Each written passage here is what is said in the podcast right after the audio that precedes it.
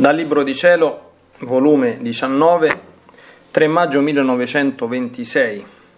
Come la volontà divina, bilocandosi, regna nell'anima come nella sua sede.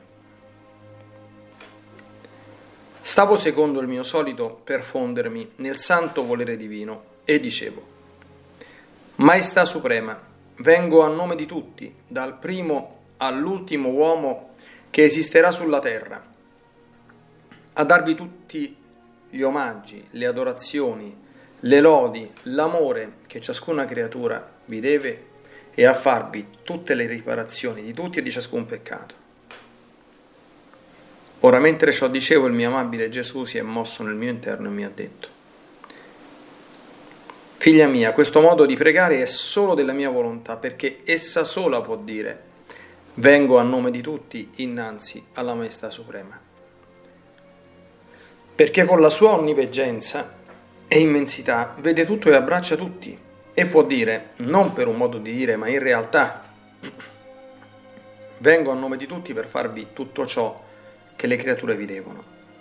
Nessuna volontà umana può dire in realtà: vengo a nome di tutti. Questo è il segno che regna la mia volontà in te. E mentre ciò diceva, a voce alta il mio Gesù continuava a pregare ed io lo seguivo, ed insieme ci siamo trovati dinanzi alla Maestà Suprema. Oh, come era bello pregare con Gesù! Tutte le cose restavano investite dalle parole e atti suoi, e siccome la sua volontà si trovava dappertutto ed in ciascuna cosa creata, da per ogni dove si sentivano ripetere le sue parole creatrici, le sue adorazioni e tutto ciò che faceva. Io mi sentivo più impicciolire insieme con Gesù, e tutta meravigliata, e lui ha soggiunto: Figlia mia, non ti meravigliare. È la mia volontà che, bilocandosi, mentre regna in Dio, nel medesimo tempo regna nell'anima, e coi suoi modi divini prega, ama e opera in essa. Perciò ci riesce impossibile non gradire, non amare, non ascoltare la nostra volontà bilocata nella creatura. Anzi, essa sola ci porta come in grembo la nostra gioia, la felicità, l'amore che straripoda dal nostro seno nella nostra opera dextra della creazione. Ci ripete la festa, ci rinnova il gaudio che sentimmo nel creare tante belle cose degne di noi. Come non amare colei che ci dà l'occasione di bilocare la nostra volontà, col farla regnare in essa per darci amore, adorazioni, gloria divina. Perciò è il prodigio dei prodigi il vivere nel mio volere, perché il tutto sta nella volontà, tanto in Dio quanto nella creatura.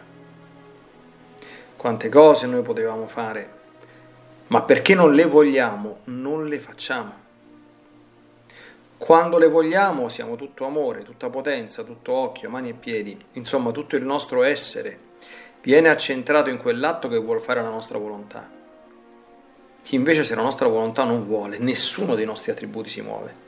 Pare che non hanno vita per tutto ciò che non vuole fare la nostra volontà, sicché essa tiene la supremazia, il dominio sul nostro essere, ed è la dirigente di tutti i nostri attributi.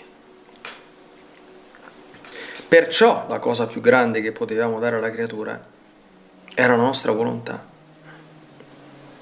ed in essa accentravamo tutto l'essere nostro. Si poteva dare amore più intenso, miracolo più strepitoso di questo?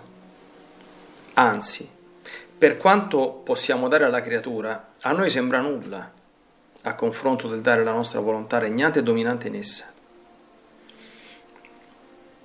Perché nelle altre cose che possiamo dare sono i frutti delle opere nostre, dei nostri domini.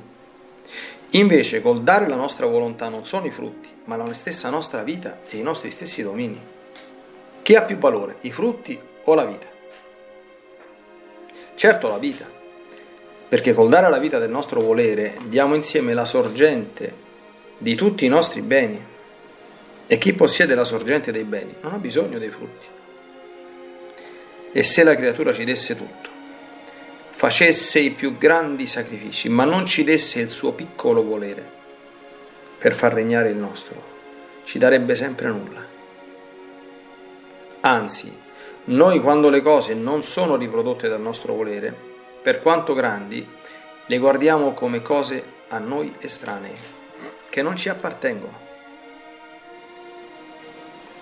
Io stavo a pensare a ciò che mi aveva detto Gesù e dicevo tra me: ma possibile tutto ciò? Che il divin volere giunge fino a bilocarsi per regnare nella creatura come nella sua propria sede, nel suo seno divino. Gesù ha soggiunto: figlia mia, sai come succede? Supponi un piccolo tugurio, povero, dove un re, preso d'amore per esso, vuole abitarci dentro, sicché da dentro quel tugurio si sente la voce del re, partono i comandi del re, escono le sue opere. Dentro il tugurio sono cibi adatti per alimentare il re, la sedia per sedersi degna di lui. Sicché il re nulla ha cambiato di ciò che conviene alla sua regale persona, ha cambiato solo l'abitazione dalla reggia, di sua volontà e di sommo suo piacere ha scelto il tugurio. Il piccolo tugurio è l'anima, il re è la mia volontà. Quante volte sento la voce della mia volontà che prega, che parla, che insegna nel piccolo tugurio dell'anima tua. Quante volte vedo uscire le mie opere e reggo, vivifico e conservo tutte le cose create dal tuo piccolo tugurio. Della piccolezza la mia volontà non fa conto, anzi le piace assolutamente. Quello che va cercando è l'assoluto dominio, perché con l'assoluto dominio può fare ciò che vuole e mettere ciò che le piace.